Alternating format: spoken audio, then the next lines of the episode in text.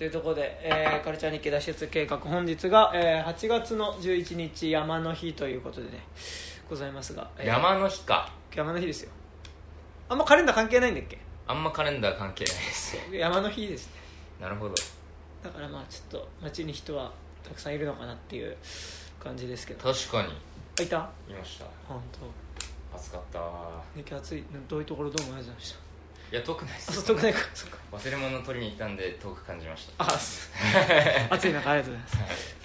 い。やなんか最近そのあのー映画館行くとさはい。なんか大きいシネコン行くとなんか予告編でさあの「キングダムの」はい。あれ3作目？3作目です。3作目とあと「沈黙の戦艦」の予告がかかっててさ。沈黙の戦艦？なんだそれ。あのーあ川口浩史なのかな？あの漫画原作あのせ潜水艦のやつ原子力あはい。のあの予告がかかってんねんけど。さへで両方とも大沢たかおがなんか割と重要なポジションでえ出てるそうなんだ。映画で。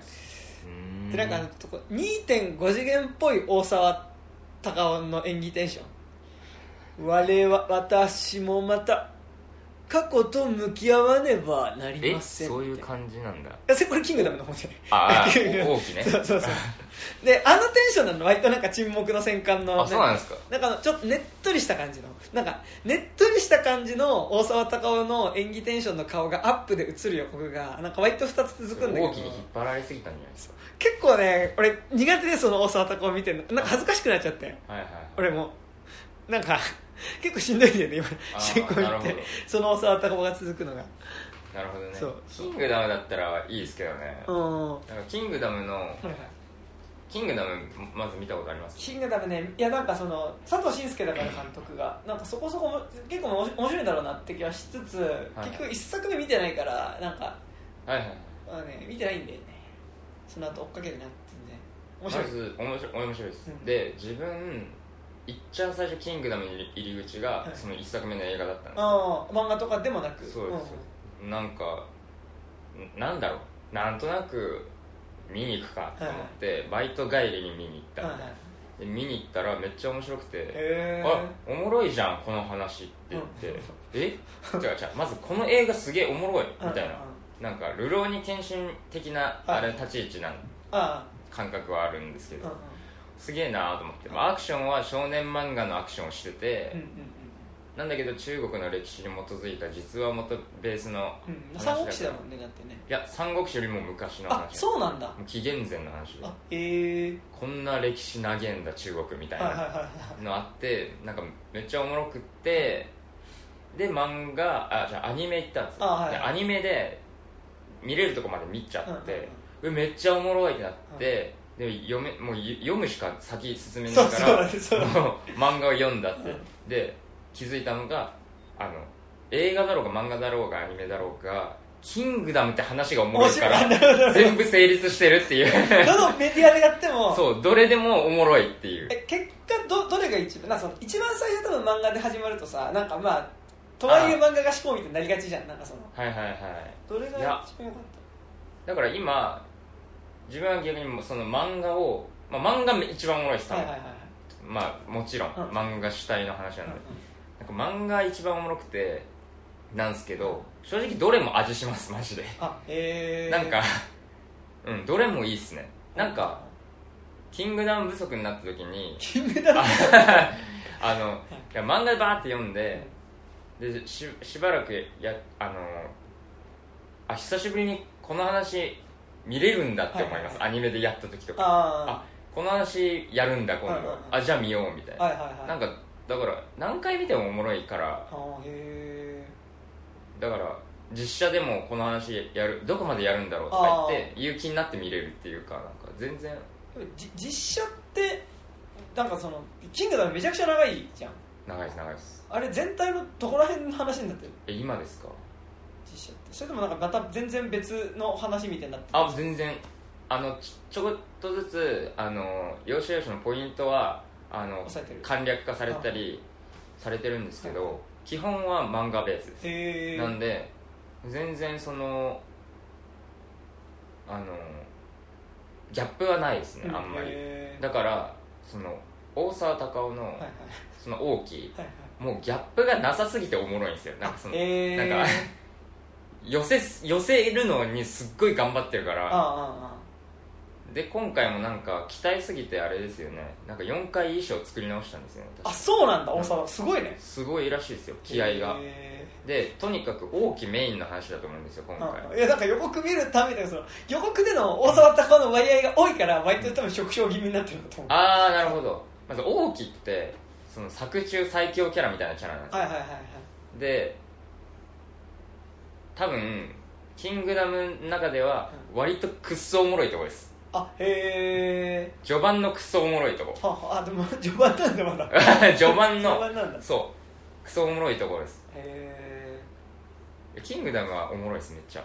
えなんか佐藤慎介ってなんか俺はあの「アヤマヒーロー」見た時に。なんだそれ。あのあれあの花澤健吾の「アイアマヒーロー。あアイアマヒーローね、」そう見た時にあすげえと思って。なんかはい。日本でちゃんとゾンビああれもすごかったですそうね映画やってるし、うん。なんかちゃんと日本の地形を使ったゾンビ映画のアクションとして成立させるな。そうなんですよね。なんか後半ってあれさ完全にあのドーン・オブ・ザ・デッドになっちゃうじゃん。あの要はショッピングモールに入ってからって。基本的にそのまあまあ原作がそうだからしょうがないんだけど、うん。ドーン・オブ・ザ・デッドになっちゃうけどやっぱ前半部分のうん。なんかその感染が広がってってなんかこう、はいはいはい。東京とかのやっぱこう割と密集したアパートとかが建ってる住宅地でゾンビパニックが起こったらどうなるか。うん。でなんかその最初狭い通りでなんかこうごちゃごちゃこう部屋単位で起こってるところから逃げ出して、うん。えなんか変なこと起こってるぞって思って大きい通りに出た瞬間に、はいはいはいはいあ決定的にやばいことが起こってるっていうことにね。そう気づくっていうなんかあの土地の使い方うん。とかがもちろん原作のもあるんだけど、うん。映画としての見せ方があこれ日本の土地を使った土地勘使ったあれいい映画ですよね。なんかあの年齢制限ありましたよねうんうんうん。確か年齢制限ちゃんと設けて、うんうん。しかもカーチェイスができないから韓国で撮ってるんですよねあそうなんだ。車あのタクシー部分。はいはい。へだから相当本気やったと思いますよあえね。これ面白かったからなんか佐藤慎介ってなんか結構さあのなんだろう。割とバカにまあ俺もバカにしがちだしバカにされがちな中でれ僕あれ好きです2.5ガンツ。そうだから2.5次元ものをずっとさうん。やらせやってる監督。うん。ガンツもそうだしあと犬屋敷もそうだよね。あそっか。そう。まあでもあれ原原作者一緒ですね。そう奥弘也だからそう。なんかいやなんかそこら辺はすごいいやなんかでも見たら多分佐藤あの慎介だったらなんかあやっぱある程度面白いんだなと思いつつなんかやっぱりこうどうしても2.5次元ルックに対するなんかこう拒否感がありなんかちょっと腰重いんだよね。なんか自分はガンツ見て、うん。なんかガンツ結局実写が一番おもろいあぐらいまであるんですよね。なんか、あアニあれもアニメと漫画とね。あとまあ 3D まあ、アニのメはすっとごいんですよ。いやそっちじゃないよね。アニメはね。いや 3D じゃない方でしょ？あまずあの X ガンってやつが昔なんですよアニメってなんかカメラなんですよ。あパえシャパシャみたいな。うんうん。フラッシュはいはいはい。なんか見えないビームなんで、うん、ギョーンってね。そう。漫画はギョーンって書いてあるからギョーンって感じだと思うんですけどアニメはなんかカパシャパシャみたいな、うんうんうん。でうえ何これと思ってしかもオチもなんかなんかあれえだ大仏成人語りだよね多分ねラスそうですね。あの後ぐらいですね、うん。で終わるんですけど。で漫あの映画実写もそんな感じなんですよ、トうんうん。その、えっと千手観音とかを終わらせてから、まあなんかオチにうんどういくかみたいな感じ。で、はい。そこまでは結構割とうんうん。原作重視なんですけど。でも原作のエンディングよりも実写のエンディングの方が好きっていう人が多いですね。まあ、エンディング違うんで全く。えだってあの実写の時点では全然まだね終わらせ方も分かんなかったし。そうですね。だから結局その落とし込み方の方が良かったんじゃねえのっていうぐらい原作よりもなんか結構評価はあなんかファンはいるですね。なんかガンツの ガンツ割と漫画はなんか最初から最後までリアルタイムでずっとよじゃやんじゃんでそれこそ読んでて、はい。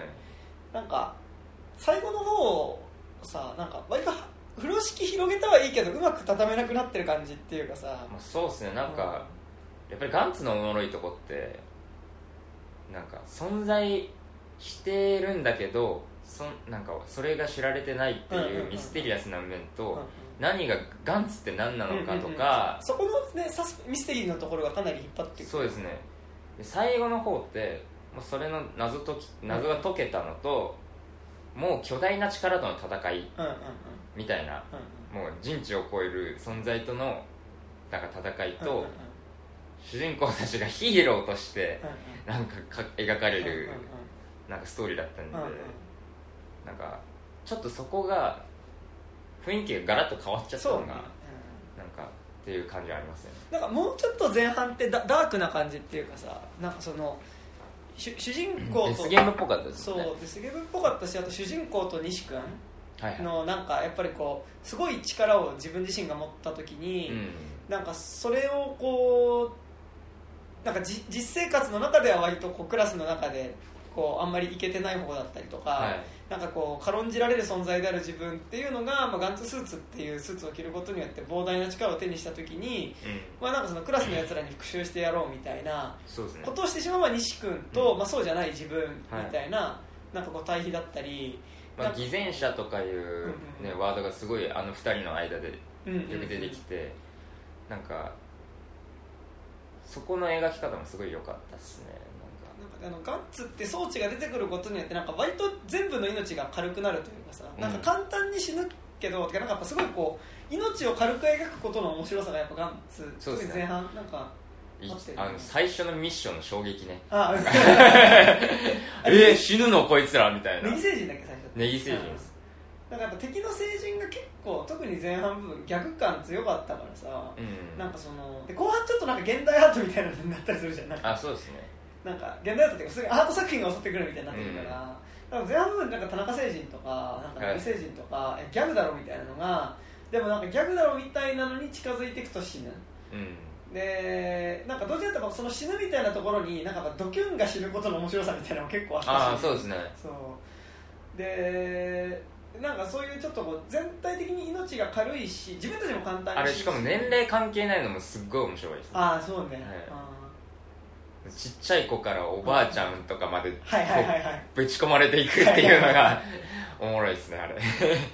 でなんかだからやっぱででなんかちょっと面白さの変遷はパートごとにあると思っててだから前半部分はなんかやっぱそのあの銃の撃つ時のとかギョーンってそれもひらがなで書いてあって、はいはいはい。なんかやっぱこっちの攻撃の音も軽いし向こうの攻撃の音も軽いんだけどなんか軽い中でなんか軽いテンションのままなんか死に方だけはどんどん残酷みたいな、うん。でなんかそうね。そう命軽い死ぬのも簡単だしでもなんかポイント貯めれば死ん殺した人も蘇らせられちゃうみたいなので、なんか軽い命が軽い中でなんかどういうふうにでもこう生きなんかこう生き死にのリアルを感じるかみたいなのがなんかガンツ前半部分あったなってのになんか中大阪編ぐらいからなんかやっぱよりキャラ同士の絡みの面白さっていうか、うんはいはいはい。なんだっけあのか風くん？風くんってどれだ？あのなんか北斗の拳みたいな格好してる、はいはいはいやたら力が強い。はいはいはい。ああの竜みたいなやつあですね。そうそうそうそうそう 風くんとさあのあさ筋肉ライダーだ筋肉ライダー。はいはいはい。風くんとなんか風くんのこと慕ってるなんかあのちっちゃい子。そうネグレクトされて、はいはい。虐待されてた子供とかさ、はなんかあのそうそう前提としてみんな一回死んでるしね。なんかだからうん。みんな命軽いってあるんだけど、あいつら確かあれですね。あの元100点取ったやつに殺されたやつですよ。あそうそうそうそうそうそうそうガンツの命令命令っていうか。そうそうなんか抜け出しちゃったから、はいはいはい。再び徴徴兵のために。大量虐殺やったやつですね。なんかだからやっぱすごいこう、ばまあ、バトロワ感も。うん。でもなんかよりバトロワよりなんかやっぱそのゲーム感っていうか強くなってる感じあるんだけどなんか後後半なんかそこら辺までやっぱなんかちょっとその命が軽い感じとかなんかそのイルな感じ、うん。なんか病んでる感じがなんかあんまりなくなってきてなんか最後すごいこう王道のなんかこうそうですね。ヒーローものっていうかなんかこうすごい綺麗にハッピーエンドに終わりすぎてて。そうですよね。そんなにとガンツ自体もそんなになんかなんだろう。もっとやばいもんだと思ってたんだけど。うん。あまあなんかドイツ製とかね。ねなんかあんまうん。って感じだったし。なんか結構なんかあのガンツを作ってる工場とか、うん。なんか出てきたあたりとか結構テンション上がったは上が。ったんだけどあはいはいはい。そっかみたいな。分かっちゃうとやっぱ面白くないですね。でなんかそこ行くとやっぱ結構今絶賛その世界のまあ世界のというかその物語世界の中のそのなんか真相を明かし中の「ワンピースは、うん。でもなんかやっぱちゃんと明かされる謎ごとにまあ面白いから。そうですね。そう。ワンピースは自分もハマってますけど、何なんですかね決定的な違いって。うんなんか軸がぶれてないからですかね。なんか軸がぶれてないっていうかその謎を種明かしした時に海賊漫画っていうことからひっくり返らないままなのが偉いのかもしれないですね今のところはだからな謎があの漫画の面白さの主成分ではなんかあ確かに。なんかガッツもちろんアクションとか面白いのがいっぱいあるんだけどでもなんかガッツって何なのっていうのがやっぱり一番物語の中心にある気がするから、うん。なんかやっぱそれがなんか謎の部分ではすごいこうこっちも想像するからさものすごい大きいものに思うけど。確かにあのガンツの場合は最終目標が決戦じゃないですか。あの宇宙人との、はいはいはいでも最大の謎が中間に来ちゃってますもんね。話の、うんうんうん。ガンツって何なんだろうが。そうね。それが解けちゃってからがあるからうん。ちょっと難しいのかも。でも「ワンピースの場合って多分最後に持ってきそうじゃないですか、うんうん今の感じ最後に持ってきそうな感じはあれですけどね「ワンピースって何?」みたいだから「ワンピースって何?」ってあんまり意識しないで読んでる時の方がお多かったから。なんか逆に今すごい思うけどなんか物語的には。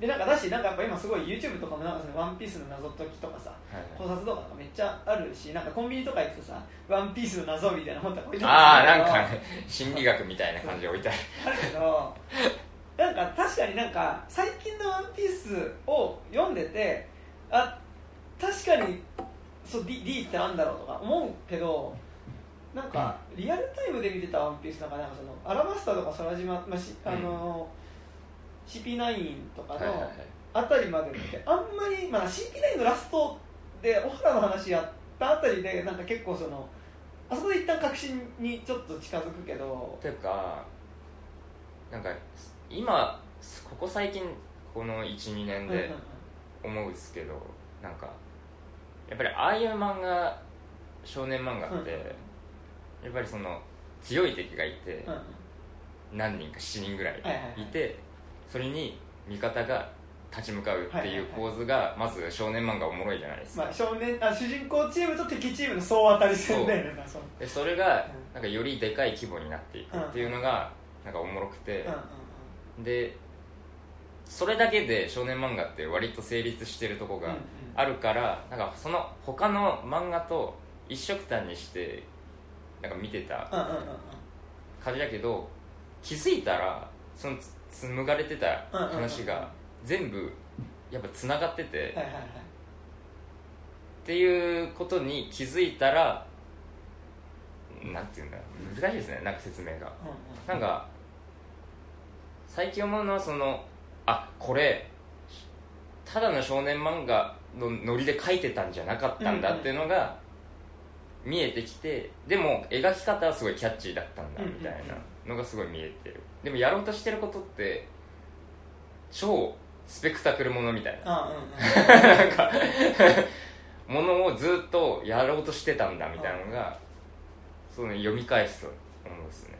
なんかやっぱジャンプの漫画ってやっぱその多分山田風太郎が一番大事だと思うけどなんかそのなんかそれぞれのチームの能力者同士のなんか要はなんかそのあれですよ。あの、まあ、ば山田風太郎って忍者小説の人なんだけど、まあ、そのあのバジリスクの原作の人だけどなんかまあバジリスクとかまさにその伊賀と甲賀でさ、はい。それぞれの忍者チームのさ能力者同士が戦うみたいな、なんかやっぱジャンプの漫画ってそれすごい多い。なんかうん。その作品の題材にしてるものは例えば侍だったりとかなんかなんだろう魔法だったりとか、忍者だったりとか、まあ、死神みたいなねうん。だったりとかしてもなんかまあ基本的にこう話の形式としてはやっぱりこう敵チーム対自分たちチームのそれぞれ能力者同士がまあなんかその総当たり戦で戦っていくみたいなのが多いけど、うん。なんか「ワンピースもそれをやりつつなんかそこの後ろでなんかそこの戦いの積み重ねの果てに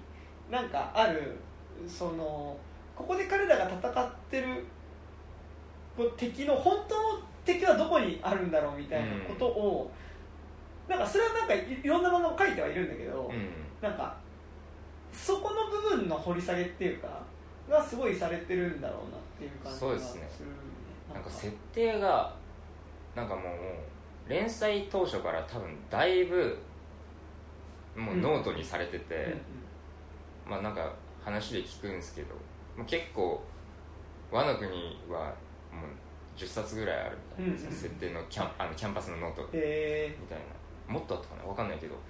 でなんか一個一個の何編何編ごとに、もう設定がバリバリ書き込まれてるみたいらしくて、それを多分ずっと最初からやってるから、うん。もう連載当初の時で、えっと、もう今の麦わらの一味の大体の設定が書かれてるんですよメンツメンツが。うんうん。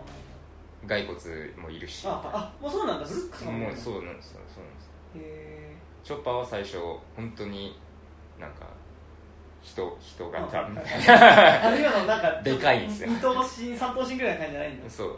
だからチョッパーも最初は可愛くしたくなかったらしいです。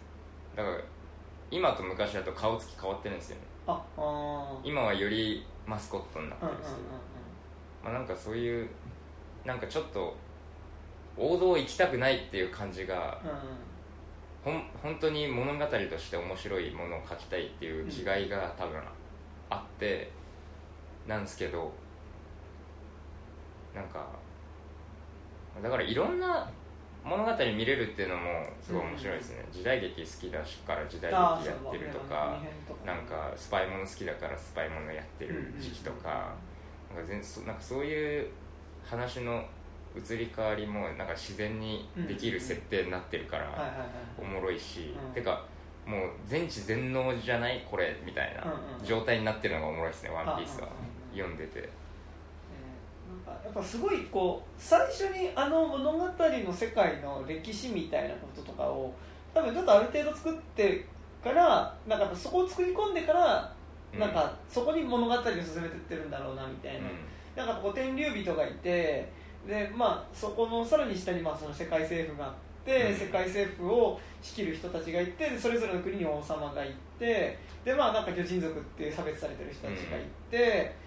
早い段階からそういう人種問題取り入れてってねとか、なんかすごいなって思いますね。だなんか、ね、失われた歴史っていうところがなんかやっぱ大きくは、相当なんか見たり読んだりうん。してるんだろうなって思いますね、ねなんかそこら辺はすごい。でなんかだしでも今なんかねあのズズズ君言ったみたいになんかそれぞれの編はなんか結構わかりやすくこう元にしてる娯楽作があるってまあ娯楽作娯楽のジャンルがあるじゃん、うん、分かりやすい。めちゃくちゃ。なんかその分かりやすさもいいですね、うんなんか下手に隠そうとしてないし、うんうんうんなんかだからなんかさっきも言ったけどそのなんかなこの世界に謎があるっていう話だってあんまり思って見てなかった時期の方が長いから、なんか「進撃の巨人」とかもちょっと似てる感じあるんだけど「進撃の巨人」ってでもやっぱり世界の謎のかなんか「進撃の巨人」って「ワンピースがなんかこう結構本題に入らずにうん、うん。すぐに本題に入らずになんかもうちょっとこうアクションとかなんかいわゆる娯楽漫画、まあ、娯楽作でやってたところを結構なんか割と最短でいく感じっていうかそうですね。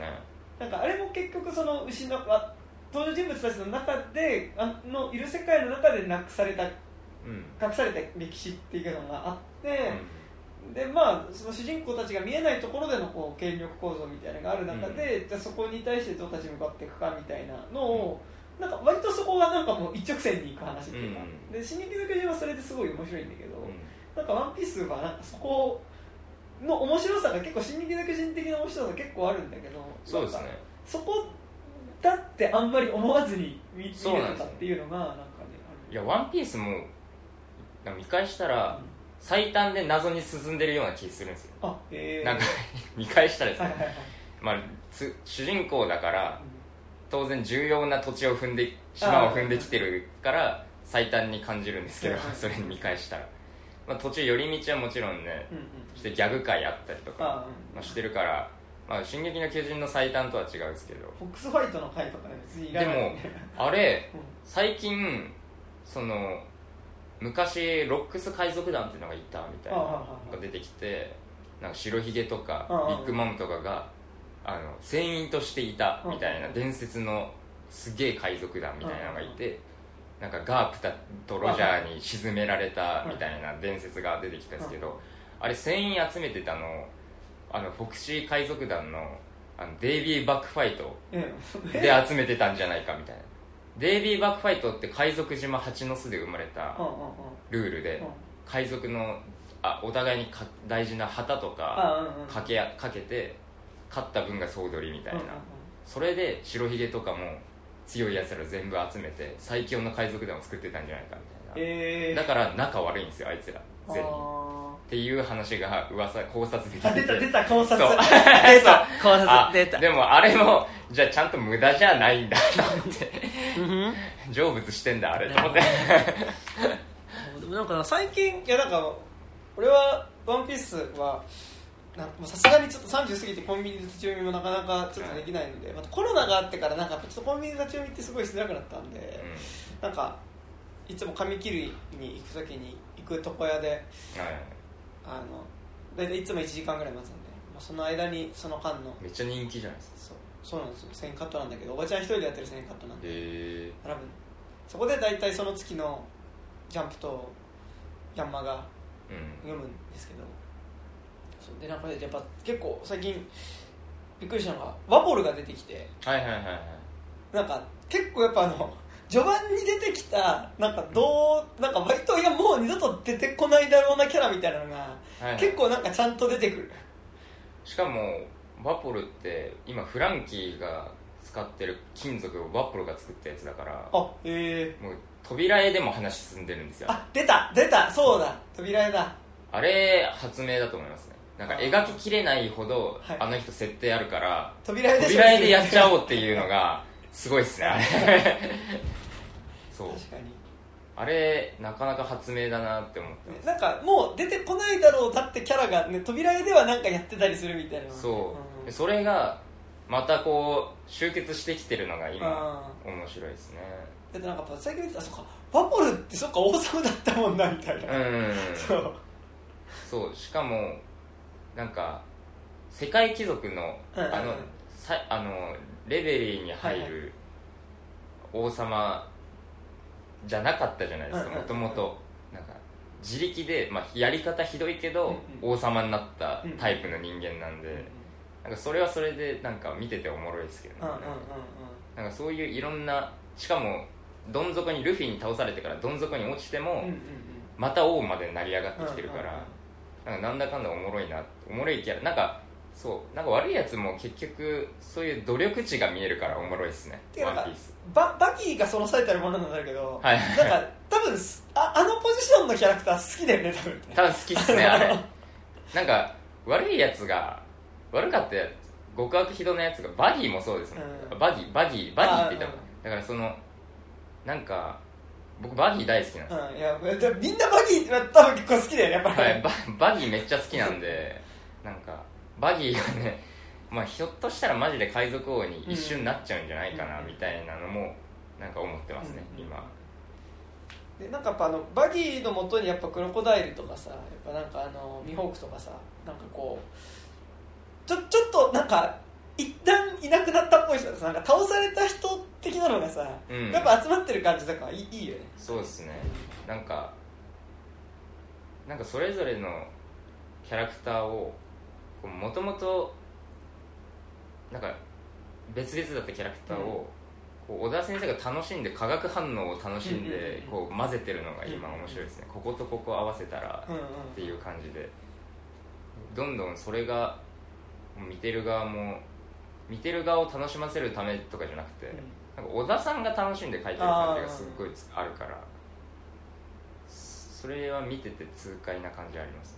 なんかやっぱこうわかんないけどじゃじゃババトル漫画みたいなのってさ主人公たちがレベルアップするとさなんかやっぱその例えば20巻ぐらいの状態の強さの主人公とさ、うん。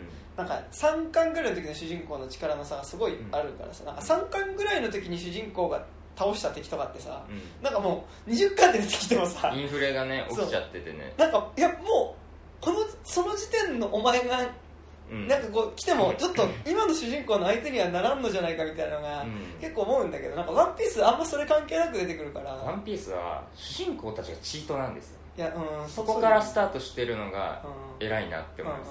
だから途中で倒したクロコダイルやエネルが強いままいられるんだと思うんですよねあの時まあ後付けはあると思うんですよ。後付け部分はどうしても出てくると思うんですけど、まあ、最近それがあのドラゴンボールでいうとカウンターで数値化してとはいはいはワンピースは懸賞金じゃないですか。その最近クロコダイルとかハンコックとかの七部会のね強さも、なくなっちゃったからねそう懸賞金でやっと分かるようになって、うんあこれぐらいの規模のなんかクロコダイルが出てきた時って元8000万の男みたいな感じだったけど、今ではなんか十何億じゃんうんみたいなのをこうまあしその定義し直しが一回最近入りましたけど、まあ、なんかそうじゃなそれ数値化しなくてもなんかルフィがもともと強かったからっていうなんかもともと強すぎるゾロたちも。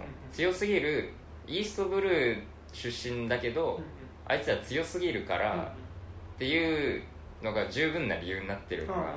読み返すと分かってうんうんだからそのイーストブルーで戦ってたあのドンクリークとかも。う んドンクリークとかドンクリークとかね お前。でドンクリークの下についてた銀ってやつ。はいはいはい。なんか鉄壁のパールをうんうんうん一発で倒してとはいはいかでももうなんかさややばいわなんか鉄壁のパールがさ いたわみたいなパパールだよね。そうあの銀も実際新世界レベルの強さだったんじゃないかなとかいうあー。風に読み返したら思うんですね。グランドバトルで使ってたの？そっか。はっちゃんはっちゃんとかさ。はい格ゲー。そっかそっか。だからなんか序盤だから弱いっていううん。のじゃないのがワンピースおもろいですね。ちゃんと強いやつは強いっていう描き方を見返したらしてるんだなって思いますね。でなんかだからワンピース。ででもそれでいうとねやっぱ8月末のねう実写版がね楽しみんあです。そうですね。いや実写版はしかもナミの衣装があの初期設定並みの衣装なんですよ。へえ。もう着ることが判明してて。あえじゃあ結構なんかいや 小田さんががっつり入ってますよ多分。あへえなんか斧持って戦う予定だった初期設定はいはい。一つあったんあですよ。そうなんだ。そういう結構怪力キャラみたいはいはいな美少女キャラみたいなだからさくらみたいはいはいはいはいはい。なるな感じで行こうかなってうん。多分思ってた時もあったんですけどなんかその時の衣装も着てたんで。すごいね。あそうなんだ。すごいすごいですよ。なんかなめたもんじゃないんだ。だからあなんか僕怖いのはカウボーイビそうそうバッなんだプなんねですよ。ね。あねあの ねぐりのなんかそのまそのなんか日本漫画アニメ原作うん。実写版のやっぱちょっといまいち信じきれないのはやっぱりそのねやっぱカウボーイバップ、うん。一応だけ見たんだけどはいはい。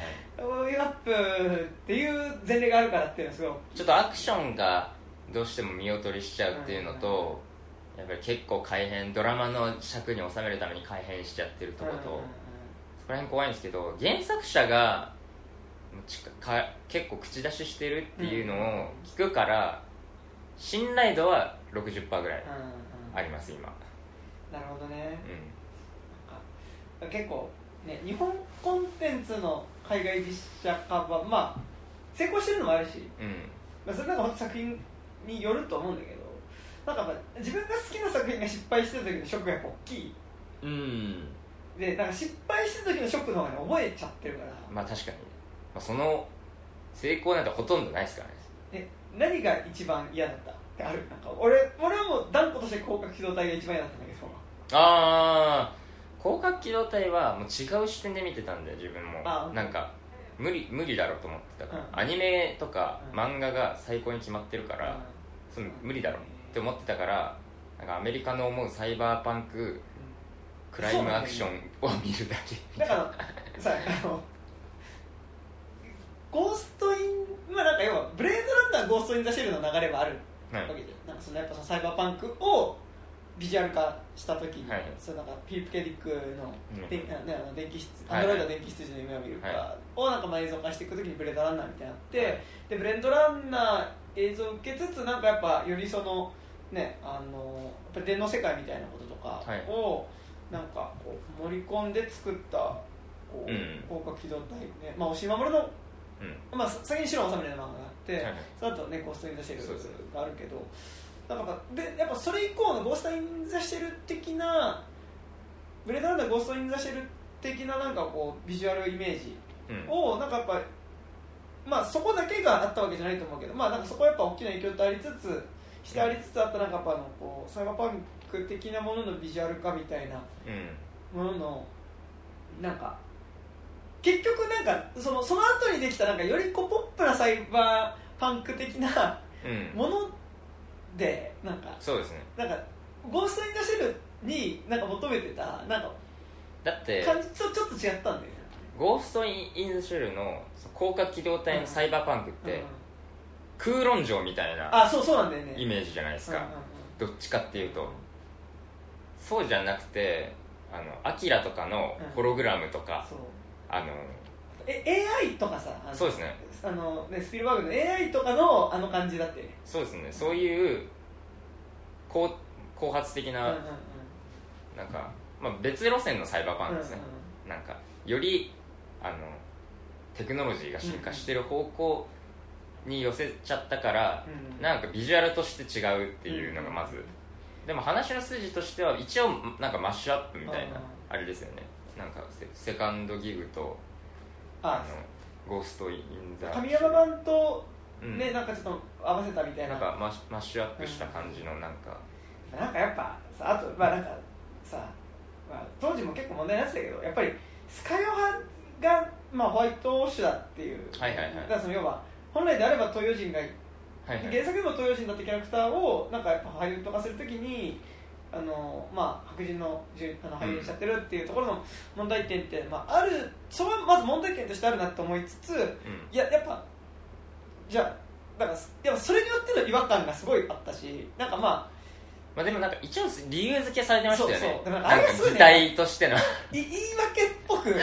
まあでも言い訳でしょあれ。あの言い訳タイムあんなと思いましたもん、なんで草薙素子って名前なのに明らかにこれスカーレット・ヨハンソンだよねみたいな。まあ、でも桃井かおるねそう桃井かおりはい。出てきてまあなんかそのあんまり言い訳タイム始まってんねなとは思いましたけど、確かに擬擬態だからその別に何人とかってビジュアルじゃなくなるうん。っていうのは分かるし、まあ、なんかそのそもそもの高架機動隊のねゴースト・イン・ザ・シェルの時点でやっぱりその少佐っていうキャラクターのビジュアルがなんかこう一応女性ではあるんだけど、うん。なんかやっぱその最初やっぱこう最初のアクションシーンの時点ではやっぱこう男性か女性かまず分かんない見た目で出てきて、はいはいはい。なんかその最初バトがバトっていうまあその、ね、少佐っていうキャラクターのまあその同僚っていうか一緒に働いているキャラクターが、お前のその、まあ、電脳越しで通話した時にお前のノノイズが多いなって言った時に生理中なのっていうふうに返すところであえこの人そっか女性だったんだっていうのが、なんか初めて分かる。やっぱそのパッと見のビジュアルでやっぱりそのちょっと分かりづらい見た目になってるっていうので、なんかやっぱすごいこう擬態化したっていうところでなんか身体的なところで自分のアイデンティティを規定するもの国籍だったりとか性別だったりっていうのがやっぱ限りなく曖昧になってく中ででも何をもとに自分自身を自分としてそのこう確信を持つかみたいなことって多分なんかずっとやってる。特にやっぱりゴースト・イン・ザ・シェルはそれやってたと思うんだけど、まあ、なんか擬態っぽくないですしね。あのスカルハヤンっていうねえなんかなんかその意味でなんか別にやっぱね俺はやっぱね栗山千明でやるべきだったとすごい思ってて。ああ確かに。なんかそれはアジア人だからってのもあるけどなんかそのやっぱり見た目の綺麗すぎてちょっとその失礼かもしれないけど綺麗すぎてちょっと作り物感があるというか。いや僕はもうスカイヨハなんかブラックウィドウでもあるしあれ、うんそう。なんかそのイメージのままやってきたスカイヨハうだったからなんか別にライトな感じで見ればん、うん、いいんですよ。うライトな感じで見ましたから自分も。だからなんかなんだけどなんかそのまず擬態がもう明らかに上に来てるやんっていあそう感じ。あそこなんで CG でうあのあれあれみたいに作んなかったんだろうアリータアリータ。ああリータあそうアリータね。みたいに作んなかったんだろうとか思いましたしなんかもうちょっと CG でよかったんじゃないかなって思うんですけど、なんかやっぱすごいさあのスカーレット・ハンソンは別にいい俳優さんだと思うけどあのやっぱんに肉体感がちゃんとある人っていうか、うん。なんかその無機質な美しさの人ではないからそうなんですよね。なんか100歩譲って100歩これ今めっちゃ100歩譲ってんだけどレアセドゥとかだったらああなんかま違和感はあるんだけどでもなんかやっぱちょっともうちょっと無機質感というか。なんかそうですね。なんか無表情ではあるんですけどその無表情さになんかああでもその無機質いやっぱ人間味が出ちゃってる無表情なんですよね。なんかなんていうの怖い無表情じゃなくて、うん。なんか決めかっこいい無表情になってるから。なんかなんだろうやっぱなんか今話して思ったけどやっぱなんか俺はなんかやっぱ広角機動隊っていうと圧倒的に押し守るなの。なんかやっぱ、てかでも俺押し守るが好きなんだと思う。どっちかっていうと広角機動隊っていう大きな、まあ、広角機動隊も全部シリーズとして好きだけど広角機動隊が好きっていうよりは多分それよりも押し守るが好きっていうか押し守る作品が好きっていうのが勝ってるから、はい。なんかやっぱ押し守る思考で話しすぎてるかもしれない。なんか今思ったけどでも神山版の別に神山版っていうかそのセカンドギグとか、あのスタンダードコンプレックスの時の草薙素子ってやっぱ確かに肉感的だったしなっていうのをちょっと思って、まあちょまあでもだんだん近年の広角機動隊になるにつれてそうなってる感じはあるんです。うん。なんかポップにね。徐々にポップになってるで感じはあアライズはなんかそのまだ旧家設立前の元子の話っていうふうにしてるからなんか彼女がその表情を見せたりとかなんかまだそのクールになりきれない部分があるっていうのはなんかわかるんうん。だけどなんか多分神山版での元子っていうのとなんかその押し守る版での元子ってねやっぱちょっとまた存在として感として違うかなってなんかセカンドギグの方とかその、うんうんえーっとなんだ。スタンダードコンプレックスそう、うん。あれの方はその僕好きなんですけど、なんだろう。そこがいい感じがあります、肉その肉感っていうか、うん。そのちょっと人間味が、うんうんその失われてないのがうんうん。重要なうんなんか部分になってると思うんで、うんうんそれはいいそれはそれでいいと思うんですけど、なんか多分主に見たのって、まあ、最初の「ゴースト・イン・ザ・シェル」とそっちだと思うんですよ、セカンドギグとかの方の、スタンダードコンプレックスの方を見てそっちの方が多分ビジュアル面とかで強くなってる気はありますね、なんかやってることストーリーの大元とかは「ゴースト・イン・ザ・シェル」だけど、だからなんかてか多分そこまで考えてないと思います。っていうね。いうのはあるなんかねその、まあ、今日この後あのイノセンツっていう、ね、なんかやっぱすごいこう、まあ、少なくとも日本のこう宣伝ではあのドームにうん。影響をバチバチに受けた北欧のそうですね。アクションっていう宣伝のされ方。うん。なんかもう原作ドームですぐらいな。原作ドームとかって別に言ってないんだけどうん。原作ドームぐらいの勢いでうなんかあの宣伝がされててなんかちょっとそれはそれでかわいそうだなみたいな気も結構しては、まあ比べられちゃいますからねあれめちゃくちゃ。と思いつつまあなんかとはいえまあ影響は確かにある作品だよねってうん。思う作品をちょっと喋るんですけどなんかこうどうしても一番最初にその作品を見た時に受けた衝撃となんか自分の中でのこの作品を作品たらしめてるなんかいい作品ってなんか違和感がか最初は違和感だと思ってて、はい。なんかなんか違和感があるなって思った違和感が好きになった作品ってなんかすごいああ確かに。自分の中ですごい好きな作品になると思ってて、なんか最初に要は感じたその違和感の部分がなんかその実写になった時になくなってると結構俺は文句を言いがちだなあって結構気づき、まあ実でもやっぱり実写のをうんたくさんの人の前に立つから、なんかよりすっきりしちゃってます、うん。そこねえんだみたいな。なんかねすっきりしちゃってること多いですよね、まあ、それはあるな確かに。なんかって感じはしてて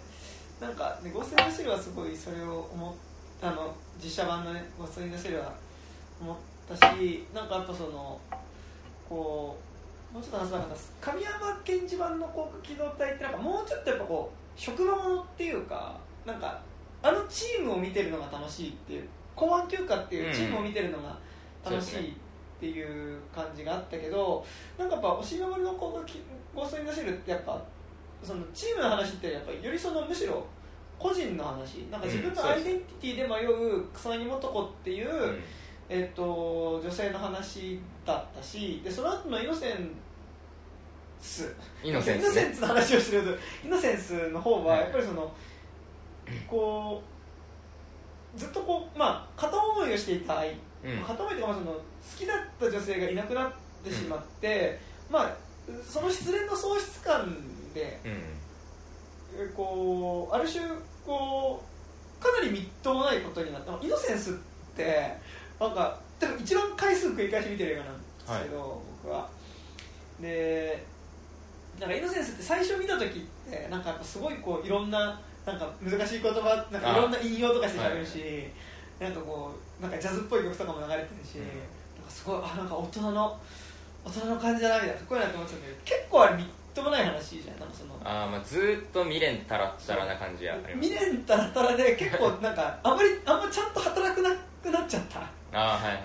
人。でなんか職場の上司もなんかあいつなんかねうあの翔さんがいなくなっちゃってからちょっと変だよねんはいはい。でなんか後輩も心配してるみたいな。あのはい。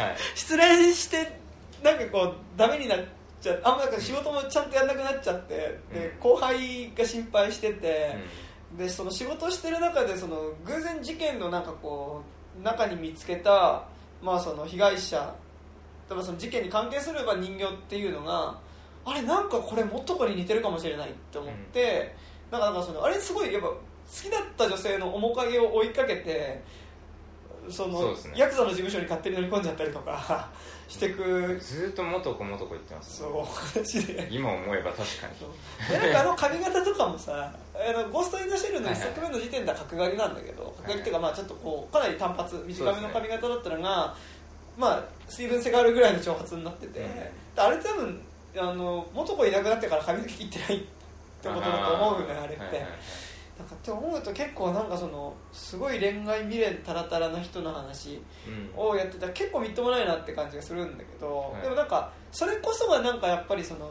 なんだろう体がサイボーグになっちゃってなんかその機械と人間の差っていうのが分からなくなってっちゃったなってる時代においてなんかその好きな女性の、まあ、好きだった女性が好きだった相手のことをちょっと未練たらたらで思い続けるっていうことは、まあ、ものすごい人間らしいことだよねっていう、のがまあなんかイノセンスなのかなと思ってて、うん。なんかそれってすごいやっぱ個人の話。うん。うんでなんかすごいもうその時点でも神山版とすごい大きく違う、うん。なんかその神山スタンダードコンプレックスの終盤でもなんかやっぱ馬頭と元子の恋愛みたいなのはちょっと一瞬描かれたりはするんだけど、でもなんかそれってなんかもうちょっとそのなんだろうわ若いというか本当になんかもうちょっとねし職場の信頼し合ってるうん。なんかこう同僚同士だったのがなんかやっぱこう追い詰められた状態の中でなんかじゃちょっとこう恋愛的なムードになっちゃうみたいな感じでなんかやっぱ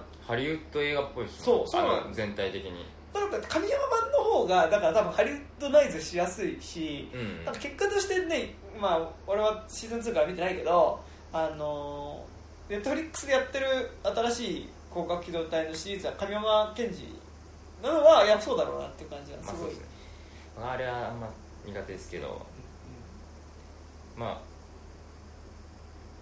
そうですね。あセカンドギグセカンドギグまで見てておもろいのはそのやっぱ R2D2 みたいな立ちコマはいまあね。出てくるのとまあた立ちこまが見れるか見れないかはでかいよね。あのおしい版と神山版の違いね。でその立ちコマが、あのその突撃していく最後うんうんうん。とかにちょっとやっぱデータが残るにしろちょっと悲しくなるあうんうんうん。っていう。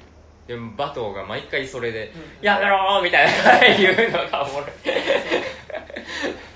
いやなんかやっぱあのそれぞれ石川とかうん。戸草とか、あそこら辺がちゃんと活躍するのも見れるし斎藤とかね。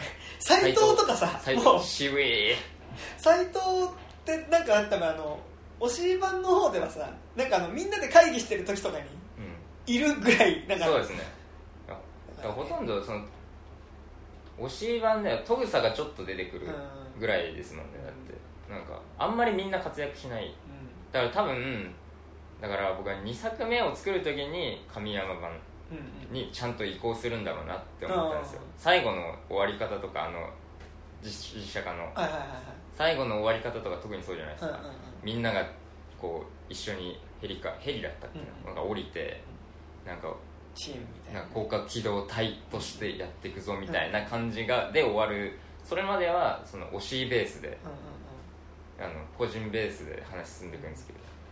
だからなんかでもやり最終的な到達点としてはやっぱりスタンドアローンコンプレックスのうん。うん広角機動隊をやりたかったと思うんですよ、っていうね。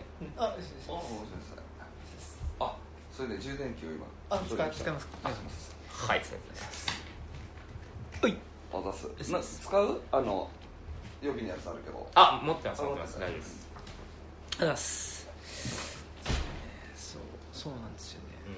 なんかだから結構なんか そのそれぞれの広角感の違いによって結構なんかそこは許せる許せないみたいなのがねなんか。そうっすね。なんか一番ポップな層としてはだから結局チームものとしての公安休暇が好きっていう人が多分なんか一番多いのかなって気はね。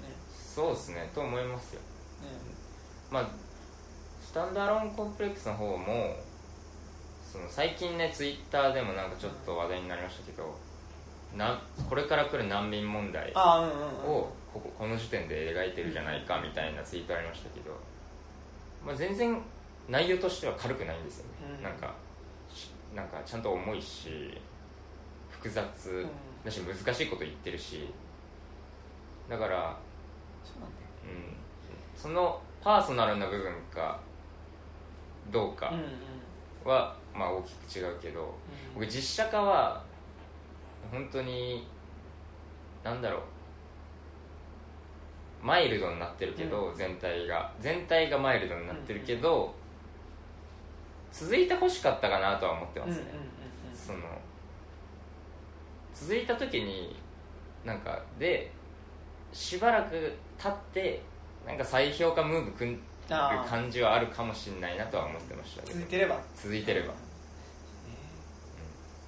そうなんか今でもちょっとやってたけどやっぱ神山版になの方はさなんかやっぱよりそのこう多分押し版の方がちゃんと SF っぽかった気がする。なんかその、うん。こういう技術が進んでいった中でのじじ自分自身をどういうふうに規定していくかみたいな話すごい SF っぽかったのをなんか神山賢治版はすごいそのもうちょっとなんかポポリティカルフィクションの方がやっぱ政治劇うん。の側面がやっぱすごい強いでなんかやっぱそのスタンダードコンプレックスにしてもセカンドギグにしてもなんかまあ1話完結の話の連続ではありつつ、まあ、終盤に向けてその一番軸になっていく話うん。がある。でスタンダードコンプレックスに関しては笑い男だし、でセカンドギグは、えっと、個別の11人の話っていうのがなんか結構その実際の社会問題とかうん。もう結構こうそこに見出せるような作り。それだったらそれはだってやっぱ東のエデン作る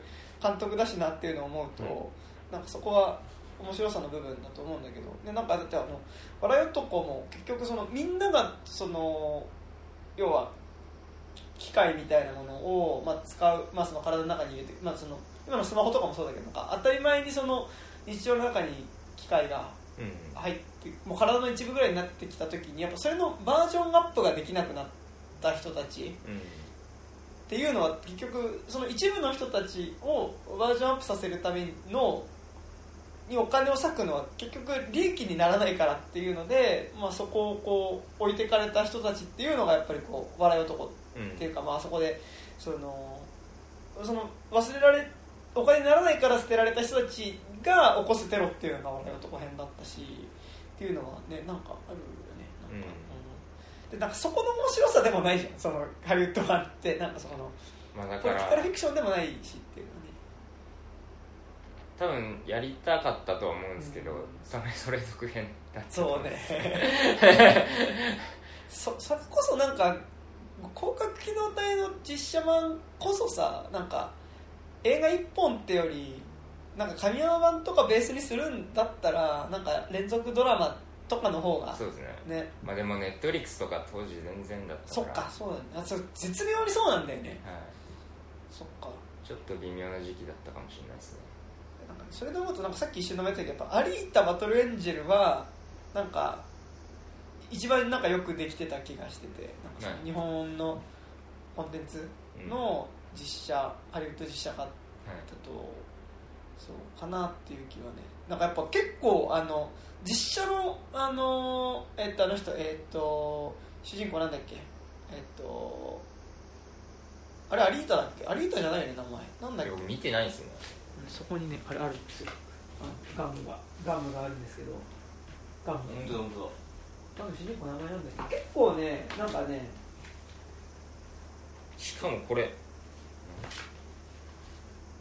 結構ガリ。あそうそうそうまあなんか割となんか感感動したしなんかやっぱりこう体がないサイボーグ、まあ、サイボーグっていうかアンドロイドの主人公がやっぱこう体を手に入れてまだぎこちないこう体の動き、はいはい。はいまだそのちゃんと体の動かし方がしかも子供いわゆる赤ん坊が体の動きを覚えるんじゃなくて機械としての体の動きを覚えていく、うん。までの流れみたいなのをなんかすごい CG でやってたのはなんかめちゃくちゃなんかああそうなんだ。いいなと思って。あの結構ねあの実写版の「アリータ・バトルエンジンは」あれ2作目もなんかある。ああるんだ。え？言ってなかったですか？でも全然続編作れる終わり方だったからああ。りそう。へえんか噂聞いたけど。すごいね。だったら見たいですね全然ね。そう。おもろかったんですね。面白面白かった。俺は結構アクアクションとかすごい。へえ結構忠実だった気がする。なんかもうちょっとでもアリータの方がアリータってガムの方があの少年漫画少年漫画した話だからはいはいはい。そうっていうのはあるけどそう。へえね。まあ僕はあんま攻めないようにしてますよ。あの広角機動隊とかゴーストインだし 気苦労わかるからなんか。あなんか、まあ、やりたいことと、はいやっぱこうしなきゃいけないところの狭間狭間すぎてうん使い派になっちゃったんだよなっていう感じとでも広角機動隊そのその SAC の方をやりたいに持っていきたいっていう気持ちがあるから、どうしてもやっぱりその途中の休暇のうん。あの敵を瞬殺するはいはいはい。それぞれの場所ではいはいはい。奇襲されても瞬殺していくシーンとかはやっぱ入れたかったしあでたけし好きだから。ーでもさあそこだけ急にあなんかそのさ あのブラザーとかさなんかそのアウトレイジになるからね、うん。そうですね。あのやっぱ広角でさそれまで見てる人だったらさあのやんないじゃん。あのそうですね。課長が。まあでもやっぱり日本人がはいお大きく入るべきだったとは思いますね。なんかちょっと価値観が捉え方が変わっちゃうところ。は石川ってちゃんと日本人あ日本人っていうかアジア系だったっけ？石川？石川？は覚えてないですね。どだどんな人がやってたか。徳佐はあれでした。あの日系の日系中国系かな？アメリカ人かなんかの俳優さんでたまにドラマとかで見る。あモータルコンバットのボスとかのぼ役ですね。えー、あそうなんだ。そう。なんかでもねやっぱ100歩譲ってよ。なんか結構100歩譲ってるけど今日。なんかあの誰に対して譲ってんだっていう話だけどさ。あの元子は全身擬態化してるからまあ設定上まあスカイを張ってることがまあはい。まあ、無理はないけど、ね、トグサはほぼ擬態化してないっていう設定だからやっぱそこはちゃんとやっぱアジア人じゃないとやっぱ設定上も。斎藤とかアジア人じゃなかった。日本人っぽくなかったですかね。確あかそうだっけ？結構頑張ってたと思うんですけどね。なんかん多分そこは作ってる時点で思ってたと思うんですよ。うん。なんかやっぱり草薙素子っていうキャラクターを扱うからね。草薙素子で行くかどうかも多分議題だったと思うんですよなんか名前あれ？みたいなね。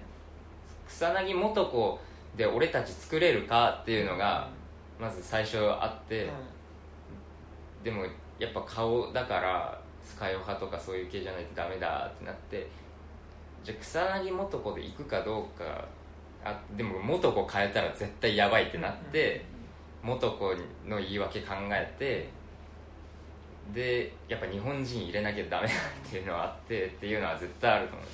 やなんかやっぱこう元子の過去をさちゃんと肉親っていうものを出して語っちゃうとさうん。やっぱりそもそもの教え版にあったその自分の過去っていうものが本当にあるかどうかが不確かだからこそその自分が何者かわからない怖さがあるっていうだ自分が自分自身で人格あるって思ってるけどこれってその自分に人格があるっていう記憶をまず過去の記憶をよ埋め込まれたえ自分が AI なんじゃないかっていう。それはねあの「ゴースト・イン・ザ・シール」の推し版の、ね、中盤で出てくるあの清掃員の男っていうのはいはいあの自分のその離婚調停の中の妻と子供と会うためにっていう偽の記憶を埋め込まれてそのハッキングをさせられ続けてたっていう、でなんかそそういうふうな目に遭ってたんだよっていうのに気づいた男っていうのは嘘だって分かっても自分の頭の中にある妻との記憶だったり、その娘との記憶っていうのが残ったままだから、まあ、そこで苦しむっていうのがあるんだけど、やっぱ自分もそれと同じ状況なんじゃないかっていうのがやっぱそのこうまあ大きいテーマとしてある中であそこで肉親っていうのを出しちゃうとあじゃあ本当にいたんだっていうのが、まあ確かに。なんかこう規定されちゃうっていうのも結構なんかそこはなんか割とやっちゃいけないことだったその時なんかやっぱ推し版が一番思考だと思ってるからまあ確かに。そういう思考になるんだけど。なるほどね。確かに。それはそうかもしれない。そう。いう視点でいくとそうっすね。なんかそれも結局さなんかそのあのゴーストあで広角機動隊の中の、うん。な何派かっていうか 何を思考と思う派かによってなんか割とね何派とかないから。うんうんうん。何派とかあるそうじゃないからですね多分。あ割とうまく理由付けしたなと思ってます、はいはい。あれ。頑張ったなと思ってますからね、あなるれほどね。そう。そこがね難しいですけど。まあでも結構多分ねその日本の原作のっていうのは今後もねあるだろうから。うんそこがどういくかっていうところでまあそうそうドームのドームの話じゃないの。イノセンイノセンツのイノセンツ。話をねしましょうかね。イノセンツね。僕ドームをね取りに帰ったんですああどういいっすね。そう。なんかすごいあてか今日すみませんあの